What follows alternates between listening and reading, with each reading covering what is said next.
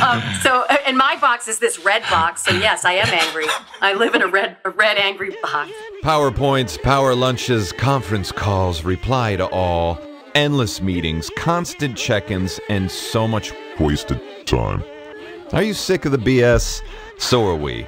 It's time to take our time back, rework the way we work, and make every call a call to action. This is a podcast for people who want to stop talking and really start connecting. This is After 12.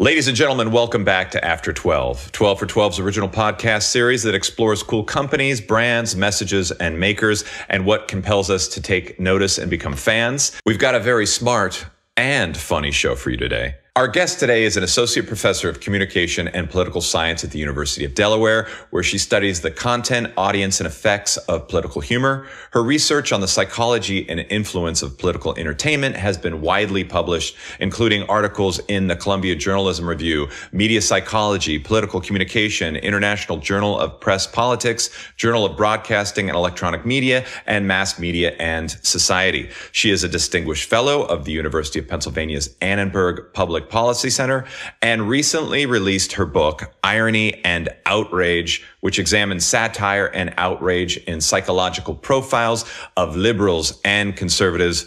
She is also a very funny improviser and co-owner of Comedy Sports Delaware.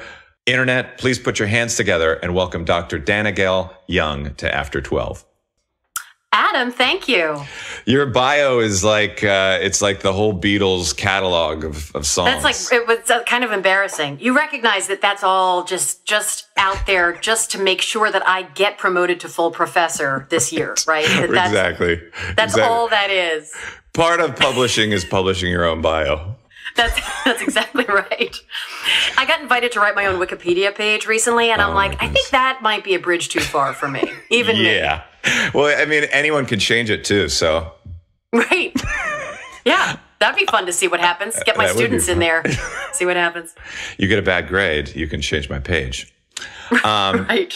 so, Dana, we are living in truly intense times. I mean, we've got COVID 19 and Trump's hegemonic state, racial tension. I thought tension. you said this was going to be funny. Didn't you just say this is going to be funny? This is the setup for the punchline.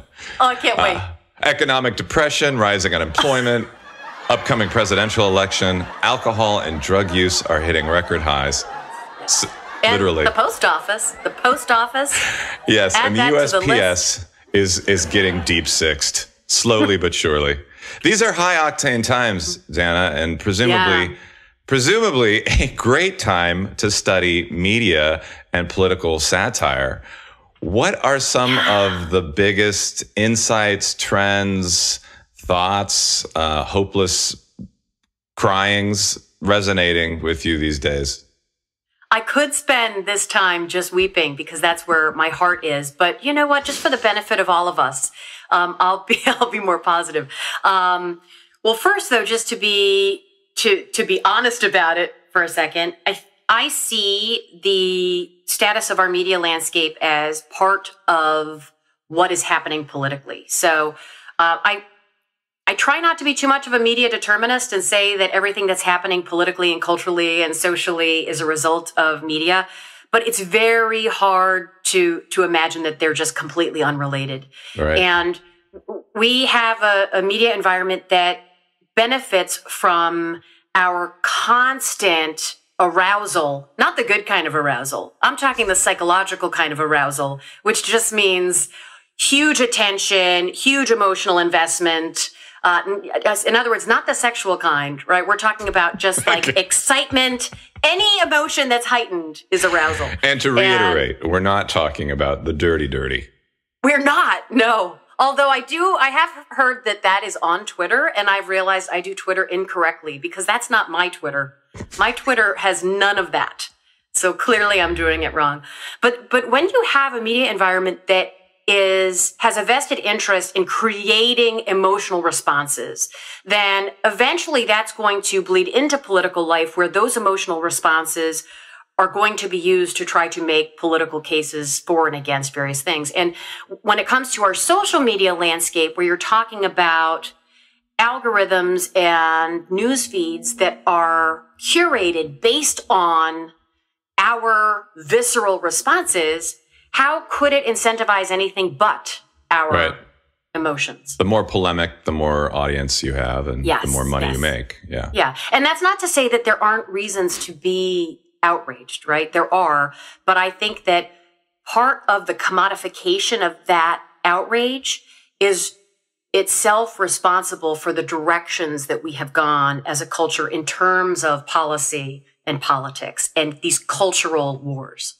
Okay, well, then in the last two decades, the way that we've constructed our identities ha- has changed. Social media has created an echo chamber for our values, our ideas, beliefs, etc., and also given rise to, you know, presumably this digital anonymity that that we've been hiding behind, normalizing and heightening trolling and, and the, you know, incivility and, you know, the socio-political divide. Not to mention outside interference from foreign governments and sovereign states is I guess my question is is the political satire you know from the the folks I love like Colbert and Trevor Noah and Seth Meyers is it making things worse or better?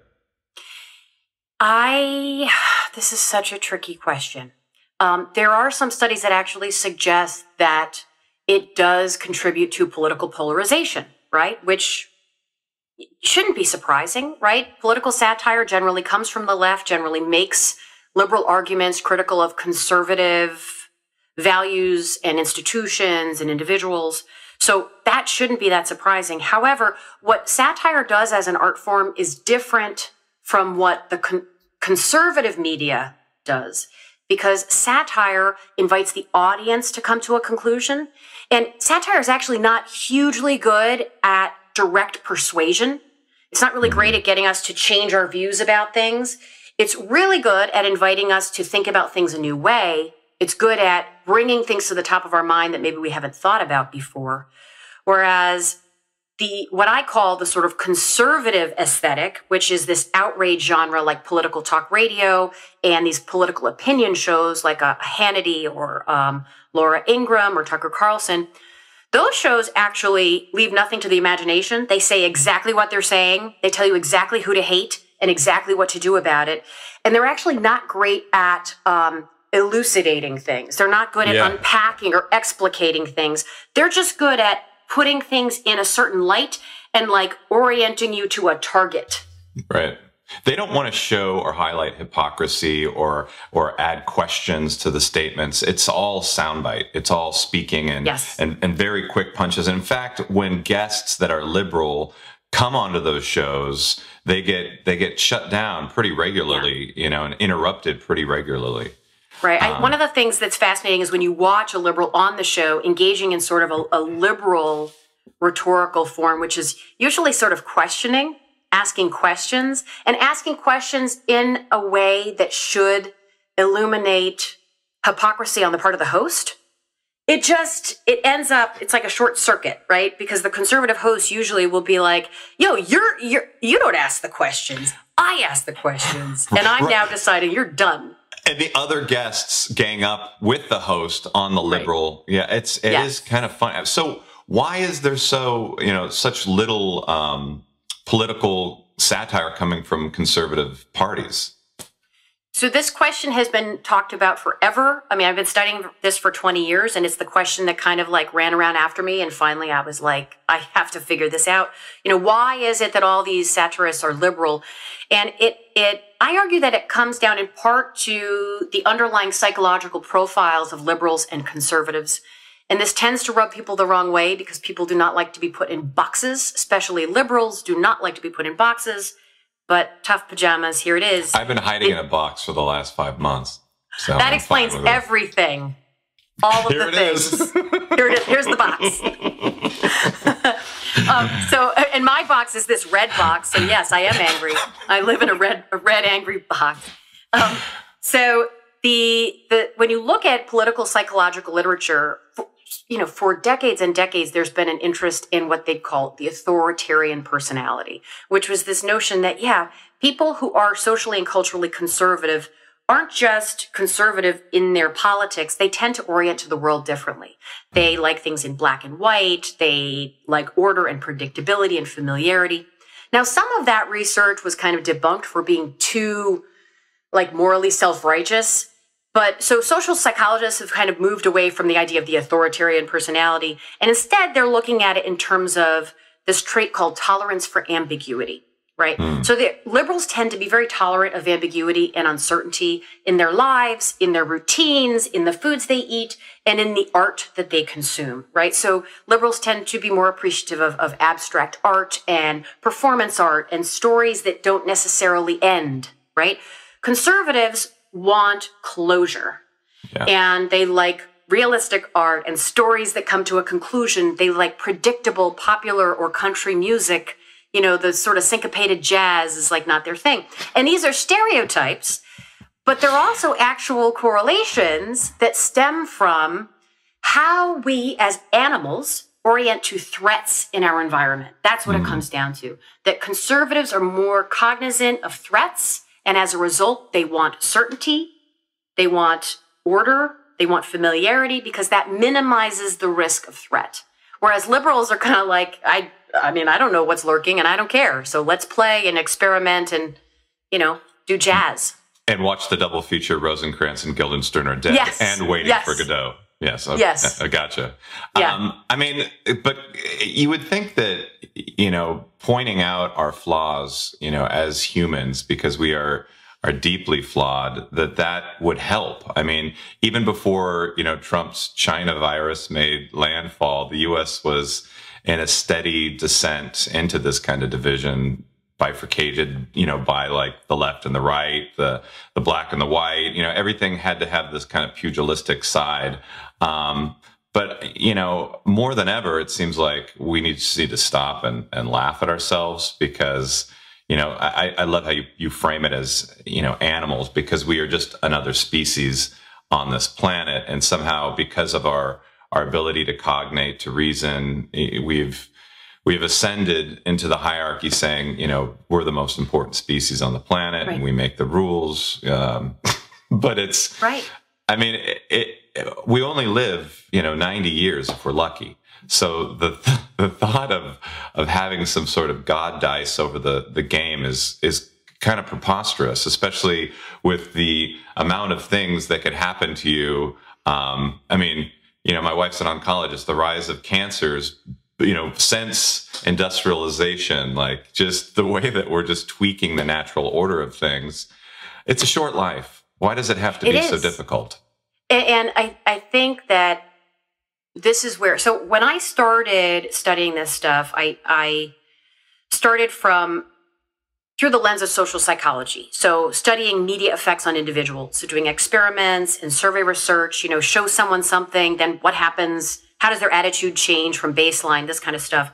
And the more I got into this, and then the more I started zooming out, I realized that you cannot ignore media economics and the uh. system because the way that media messages look in the first place and the sort of pressures that are guiding the creation and dissemination of those messages itself comes from who is getting paid by whom for what and then and then eh, then you know what i always tell my students once you realize that the product in the media ecosystem is actually not content at all but it's our eyeballs mm-hmm. then you're able to untangle everything and look at it in a new way. And until you get to that point, you assume that the media, all the images and all the messages you get through media are, they're somehow a version of reality, but they're not. They're not. They are simply tools to separate us into markets. And sometimes that's okay, right? Sometimes then you get the boots that you really love and they knew who you were and that you wanted those boots. And I'm like, thank you.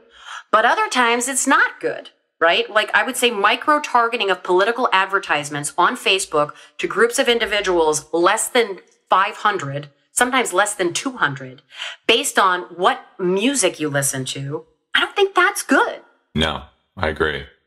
I mean, you, you, you, know, trying to do a super sample demographic of, you know, and and hone it down, you're you're basically limiting your audience's um, access to everything else. Um, it is it's really interesting. I, you know the, the the whole idea too that you know with with men. I mean, this has been going on for centuries. I mean, the the the provocative male gaze, you know, throw images of flesh and, and, and turn heads. It's the same thing with images of violence. Um, yeah and you know it's it's all about the cycle of of money i mean and and consuming media you know the united states is the largest consumer market on the planet with a pre-COVID GDP of 20 trillion and 325 million people. Um, and then household spending here is the largest right. in the world. I mean, we're a hyper consumer focused culture economy. We celebrate successful people. We scrutinize the financial markets on a daily basis, you know, and we worship the dollar. Again, Trent yeah. Reznor, God money, I'll do anything for you.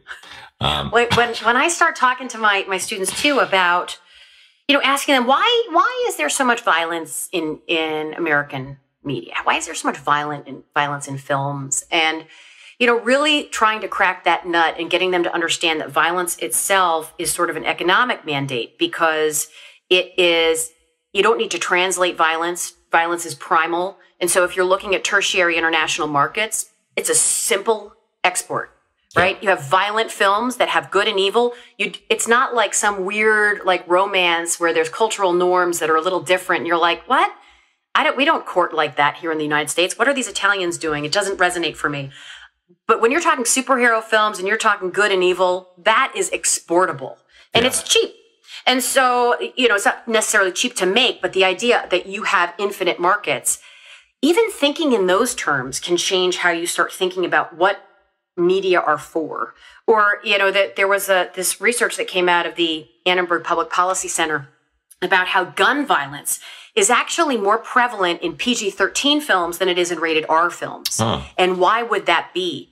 And the answer is an economic answer because um, in in our culture, there we we say that sex you can't have sex in PG-13 films, but certain levels of violence you can have in PG-13 films. And what happens is the studios really want the PG 13 rating. They don't want an R rating because yeah. they want to get that audience. Who goes to see movies? It's like 14 to 17 year olds. If you have an R rating, you're out gazillions of dollars. So over time, that pressure has moved the envelope and moved the envelope. And so, so now you're in this place where PG 13 films are the films of gun violence. Well, and I mean, we this, also celebrate yeah. war. I mean, since you know the the 40s, since World War II, I think we've had 16 peaceable years in 244 years. Um, there's a there's a great Jimmy Carter quote about that. I mean, the fact that we celebrate the the being the world's police, you know, that we have yeah. the largest military in the world and we spend trillions of dollars on the military. Now, the irony with China is that China you know, in the last 50 years has spent millions of dollars, billions of dollars on concrete and, and infrastructure and building this manufacturing engine, which feeds yeah. the United States. I mean, I yeah. think that that movie. Did you see that movie, um, Dana, when your kids were younger? That WALL-E. You know, we're all on. Oh like, oh my god, that movie flipped me out. That movie completely flipped me out. And all the like people that ha- are, are so busy consuming like content that they have no bones left, so they can't walk. Yeah. So they're all yeah. like, I mean, oh my god! And so, like everything in in the United States, I mean, we celebrate monetizing stuff. It's not, you know, right. there's not a, a, a really good balance with you know social services and what the government provides and you know what capitalism allows. It's it's all like you know it's it really is socioeconomic Darwinism. The the weak thrive, the you know, or the weak die off, the strong thrive. Well, yeah, yeah. Um, well, I, I think that, and this is where I am an optimist. So, especially in interactions with my students, and you know, we, we have been talking about our kids who have these value systems that I do think are different from what we were raised with as Gen Xers, um, where they think about consumption and they think about the consumption of culture and the consumption of goods in terms of a little bit in terms of social justice. And some will say that uh, you don't want that. You know, you don't want the power of the dollar to be totally tied to political views. But I think that you could say you want you want the power of your dollar to be tied to your value system to make sure that your values are reflected in the goods and services that you purchase. And it does feel that for those Gen Z folks coming up, it's all part of the same puzzle. They see the link, they see the link between the power of the dollar and the world that they want to see. Yeah. Well, going back to media too, I think you know that's why they are consuming political satire as news because that threshold of monetizing, you know, the news, I mean, everything is really kind of marketing. Everything has bias and an agenda underlying it. And, you know, if you go to a, a, comedian, if you, if you listen to Dave Chappelle and he's pointing out like the hypocrisies and ironies in our world, so much so that he freaks out and has to go to Africa because he's thinking, am I continuing the circuit, the cycle of, of showcasing this? Am I making it worse? You know, like, when people have moral conundrum, like those are the people I, I, I tend to listen to right. because it's like, well, you you obviously care. Um, yeah. I, I think the problem is now it's like we don't have a lobby for the you know the working class or the working poor anymore because their lobby is all paid for by large enterprise you know companies that that can uh, you know it's like you look at Mitch McConnell and I'm not I'm not trying to get political here um, but you know he's he's helping the erosion of the United States Postal Service, as we said in the beginning. Well, he gets funding from UPS and from FedEx. I mean, isn't that like a conflict of interest? Conflict when, of interest. I know. I, I think about this in the context of what I, as a social scientist, what I have to report in terms of my conflict of interest in order to be allowed to do research and publish. I have to report. I even have to report that I do comedy sports right? Because comedy, my the fact that I'm a co-owner of Comedy Sports and I do Comedy Sports, maybe that could be a conflict of interest. Absolutely. Like maybe yeah. maybe the maybe I'm going to publish some studies about how um, improv comedy uh, makes you more beautiful, right? and maybe I have a vested interest in making people believe that. I mean, look at us, Tana. We met doing improv, and we're gorgeous Hello. people. I mean, right here, poster child. But, you know, so the fact that like I have to disclose that because the, the rules of higher ed say that you have to disclose that, but somehow conflict of interest is no longer a problem in the political world where its implications are the biggest. Well, it's so funny. Conflict of interest seems like a very liberal idea in itself, too. it's like yeah. the fact that you're disclosing that. Um, to, to, the comedy point, though, is it yeah. is it hard to simultaneously be both a media theorist, um, examining comedy, as well as an improv comedian with you know Philadelphia Comedy Sports going up and and, and enacting it? Yeah, yeah. Um, it's not because I completely bifurcate my life. So when I'm doing improv, I am not thinking of myself as a political person at all. I am okay. just playing i think of it as one of my um, one of my fellow comedy sports members talked about it as recess. And it is. The, the older you get and the more responsibilities you have the more improv becomes recess. And you're like oh thank god we get to play make believe. Um, but when people say like oh do you so you must do political satire. And i'm like no that's hard. I can't make political satire. I can't create that. I study that. I don't do that. I do yeah. i make shit up like, but I mean, your lexicon of referential, like academic studies and things. Yeah. I mean, it must be great. Like, if you could just fire that off on stage. I do. I usually when I'm doing when I'm playing characters and stuff, it is very fun. That is very fun. Um, but but yeah, for the most part, I just separate it. What gets really weird though is I sometimes will have students who will come to a comedy sports show, and uh, then I, my whole brain short circuits because I'm like, can I? I have to pretend they're not there. Right. You know, you know that I'm a stripper. No. no. Yeah, um, it gets really weird.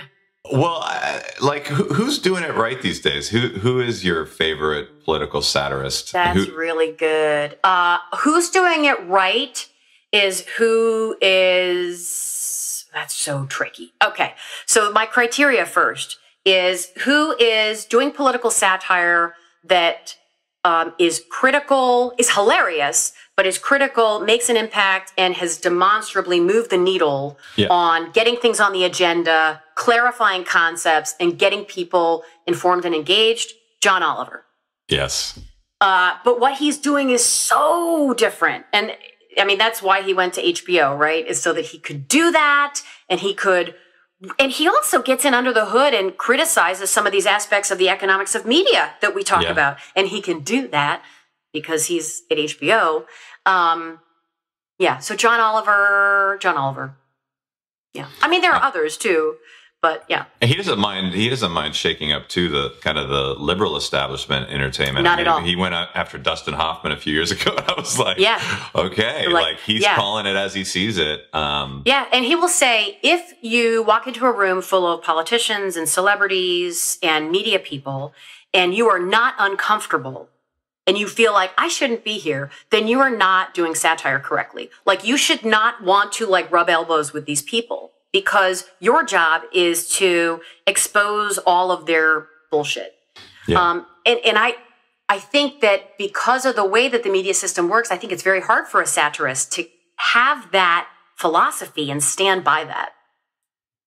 Yeah, absolutely. I mean, you're you're constantly under attack. I mean, everything's political these days, including wearing a mask into a Walmart. Um, why does why does progressive politics engender such contempt from conservatives when they claim to want to better the environment of politics or you know the, the United States in general? I mean, it's like uh, even when progressive um, opinions are the status quo, like women's suffrage or desegregation or you know gay rights kind of um, but you know what i'm saying like even when yeah. something moves from progressive to okay now it's an established mandate yeah. or a law um, yeah. it's still such well, a big issue. In, in, in that context, I think it's even more um, offensive if you are an individual who engages with the world such that you perceive that there's a hierarchy to things that is natural, that some people are born some ways and some people are born other ways, and you're born that way and you stay that way, for example. Or um, there are social institutions that have existed for millennia that are there for a reason. And uh, institutions that have operated this way for a reason, and certain people who are and are not allowed to participate and that what is that way for a reason. ding. ding, ding, ding, Right. So, so these folks now, if you think about the Obama administration, where this is what's so bonkers when I talk about this, folks are like, well, Obama wasn't that liberal. And I'm like, okay, uh, just stand down with that baloney. Okay. If you are a conservative, eight years of the Obama administration, where you come out the other end and you're like, Affordable Care Act, gays can marry, gays can be in the military, you know, transgender rights, da, da, da, fluidity everywhere. All of a sudden, you're like, what is happening? Right? You because know that whole- you know that he's going somewhere when they like they they nick him for wearing a, a beige suit and they look right. for his Hawaiian birth certificate. You're like, yes, okay, all right. You're like, here we are, right? So the the and in order to engage with those ideas themselves, they would have to acknowledge I do not want women to play an equal place in the workplace as men or make the same sense on the dollar. I do not think that black lives matter as much as white lives. I do not think you have to acknowledge all those things. So instead, it is look at the beige suit and he's not even American. Right? And that's that you know, we can talk about ad hominem attacks too, right? When, when when you can't engage with the content of the argument, you can just go for these other things. But to get back to your main question, like why does it make such anger? And by the way, I'm not talking necessarily about like all Republicans or all conservatives. What we're talking really about here are social and cultural conservatives that are actually quite right in their inclinations where they see difference as threat, they see unfamiliarity as threat, they see racial diversity as threat, and that all comes from that same place. So for those individuals, all of these progressive values, right? Feminism, environmentalism, racial diversity, da da da, that are all framed as positive and actually have been framed as positive in mainstream media through the 90s into the 2000s, if you think about it. Mm-hmm. All these folks who are far right are like, you have been feeding us this for decades and we are over it. And now we feel like push has come to shove. And they now guns. can go and they have guns and they can go into social media environments yeah. that are now super homogenous like hello 8chan don't go there don't don't go there and you can find people like you so it is a minority but you can find folks like you and people can then be cultivated in those views to be pulled even farther in that direction so Yeah. Yeah, it's exhausting. And it's funny. It's like, you know, I, I feel like that we should be more outraged, right? It's, but liberals can't do, you know, political talk radio. I don't know if it's because, we, you know, we don't yell enough or what have you. I mean, I, I don't, why can't liberals be angry? Yeah. I mean, John Oliver is a great example. I mean, he mm-hmm. fumes this little English guy. Got a glass table now wherever he's broadcasting. I was wondering if he's going to break the table. From- well, but but you know what? He is outraged, but he always like breaks it with levity, and he's sort of incredulous when he talks about things, and you can tell that he's mad, but he always sort of makes jokes. I, I do think that the the satirists of the left in the past three years have become more angry and more outraged, and so Samantha Bee, I think. Yeah uh, it, sort of teetering on the edge of becoming sort of an outrage host herself. And some from from the left would say, well, that's good. We need to be angry and we need to deliver it with this morally serious tone. Um, I don't know. My sense is that because liberals do not like being told what to do or what to think, um, it wouldn't work. Uh, yeah, let me say that more clear. Let me say that more clearly though, because it's not just because a lot of conservatives don't like being told what to do either. It's more like Liberals like feeling like they come up with their own ideas.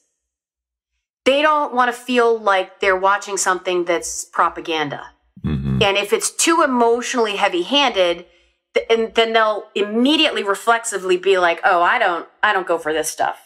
So, you know, I have friends who will say, "Yeah, I, the content of what Rachel Maddow says, I agree with, but I just can't take her constant. Like, I get it, okay, I did too. I you know, but I, I, think you're hitting on a very important point, uh, and it kind of goes back to the Vox article you wrote a few months ago. It, is the bridge and the optimism I have is empathy, right? But how can we connect? How can we intimate that empathy from a point of a, a place of authenticity? Now, you know, we did it in in the the late 30s and 40s with World War II.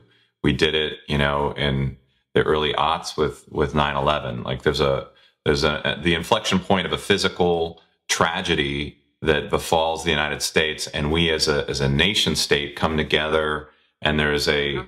uh, there's a, a popular cultural consciousness that mm-hmm. we can collect and we can go forth. And I was thinking, yeah. I mean, what if there was this you know pandemic that hit the United States would would that hypothetically help? would that help? Do you know you know help? what's what's really funny? I was um, actually someone who you know who we went to college with, um, Joe Pace, who was our yeah, student body president at some Joe. point. So Joe and I have been in touch for years, and he's still really politically active. And we started talking about a writing a, a science fiction novel together about some of these divisions and how the reality is that both of these ways of approaching the world are necessary to solve big problems. So you have to have liberals and conservatives to really solve problems. And so when we talked about like, okay, so what would be the big issue? What would be the big thing that would like hit the United States? We talked about various things like an alien invasion or like a pandemic. But here's the deal. We're here and it's not working. And it's not working because, and again, media determinist, I'm guilty. Um, the media infrastructure that we're in and the political environment that we're in and the institutions that we have have been set up in such a way to make it not work.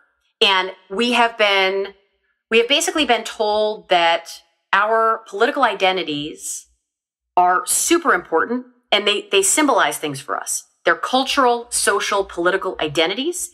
And so we wear them as sort of capes and masks I don't know which metaphor you want, a cape or a mat, both. You're a full superhero with the cape and the mask.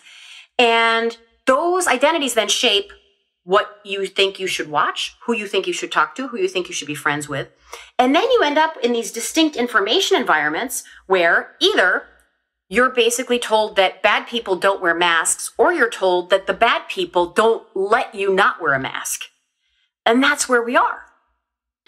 That's yeah. it it's like a, a socio-cultural hedge fund. I mean, either way, you win or you lose, depending on how you bet. You know? Um, yeah. Manic. so okay, to to end this very fun, what an uplifting interview. Um, what what are you hopeful about then? You go, go going back to that, like what am I hopeful about? What yeah. am I hopeful about? Um, yeah. I, I, am hopeful because a couple things. I'm hopeful because I think that there is a giant political middle that feels just so frustrated by all of this crap we're talking about because the the vast majority of Americans do not this whole thing is not appealing to them at all. They would rather not be political at all. Um, there are a lot of real common sense people who just would like for us to be able to figure things out and speak to each other um, in ways that are not necessarily completely peaceful, but you know, not saying that the other side wants us dead, for example. So that brings me some optimism. I think that where we see the most problems actually are in the people who are not digital natives who take social media at face value and they think that everything in their Facebook newsfeed is like shared by a friend, a trusted friend. So old people are problematic. Old people are a problem. I'm a robot from are... China. I am your friend. I am your friend. I know. By the way, mom, I'm sorry to be outing you like this. But yeah, th- these folks are a problem. Um, but digital natives, as they come up and they understand media economics and they understand the logic and they understand curated algorithms and all this stuff, there is empowerment that happens through that. And it's, I, I feel like they are not going to be as easily swayed through some yeah. of these processes. That's my hope. Yeah. Uh, and drink. Oh, yes. Yes. Mm. What is that? That was awesome. I mean, I I, I agree. I, I think, uh, you know, the, digital natives. I think are you know again we we talked about it before this this interview, but you know our young people. You know, you know, yeah. your daughter, my daughter, your son, my son. Yeah. You know, the, these kids have more of a context and, and, and more of an understanding of what is what is what is right, what we need to do to kind of right the wrongs. They're looking at you know their grandparents, the baby boomers. They're looking at their parents, the Gen Xers, and they're seeing this really just constant disruption in, all around them. Um, and it's it doesn't work. Um, and it's it's funny just to think of of um, the future is really in their hands, and I'm I'm truly hoping uh, that they do a better job than we did. I do too. I think they will. I think they can't do a worse job. I think Gen Xers, um, it's just so funny. I, I had I had a student who was telling me that um, she hates the whole idea of like cancel culture and all of her peers who like are so reactionary and everything's about social justice and da da. And she's like, and I I agree with them on the issues and their positions on the issues, but I just feel like does everything have to be about what you stand for and whatever? And I'm like, well, the opposite is like my generation, where Gen X, we didn't give a shit about anything. It was like complete apathy, right? It was very self-focused and there I I was a political science major and I didn't know what was going on politically in the 90s. No. Like what was going on in Kosovo or whatever. I it wasn't until grad school that I was like, "Oh my god, all this stuff happened." And I should have probably known about that. And like, yeah. I, I'm like, I don't think that's better. I think, you know. Yeah, it was a lot of cigarettes and punk rock and moping and yeah. and I think looking at, you know, the baby boomers and saying, I don't want to, you know, spend, you know, 25 years at Merrill Lynch. I don't want to have mm-hmm, this mm-hmm, I mm-hmm. want I want to I want to have meaning. And and and yet at the same time we we kind of then went intended to go, okay, we're going to go to four year university. We're going to go get, uh, you know, a master's degree. We're going to get a PhD. We're going to go in a industry. We'll go to Accenture, Deloitte, or Capgemini. You know, we'll do these things. And, um, and again, I, I think now it's funny to see millennials because, you know, they're starting companies from, from scratch without experience or needing to have a, you know, a bona fide pedigree of you know well, yeah. what who did you did you go to Kellogg you were at the Wharton School and they're like no I just had a great idea and I'm going to do yeah, it and just did it yeah and I think I, I think if you can get past fear because going back to what you said I mean it's like you know it, it's it's irony and outrage it's it's kind of hope and fear you know it's like pointing out um pointing out what is is wrong to make it right, not necessarily to put it down. Exactly. Yeah. You know, what in thinking about the the sort of I don't know, the divide between Gen X and Gen Z, I um you know, I was trying to educate my son in all these like great films, you know, because you have to. So we did the, like the Godfather series and all this, which he loved, by the way. Um, but of course, I was like, well, my favorite movie growing up was The Breakfast Club. Oh yeah. And we watched it, and he he was like, I hate all of them. They're all self-absorbed. They're not. I don't understand the point of it. I don't understand. And I was like, no, no, it's like the jock and the nerd and the this and that. He was like, no, doesn't do anything for me. And I don't know if that was just him, but it, I, I felt like it was that captured the atmosphere of the 80s. Yeah. And he was just like, the archetypes, you know. Yeah, he's like, that does not speak to me at all. He felt that they were so self absorbed, he just couldn't give a shit less.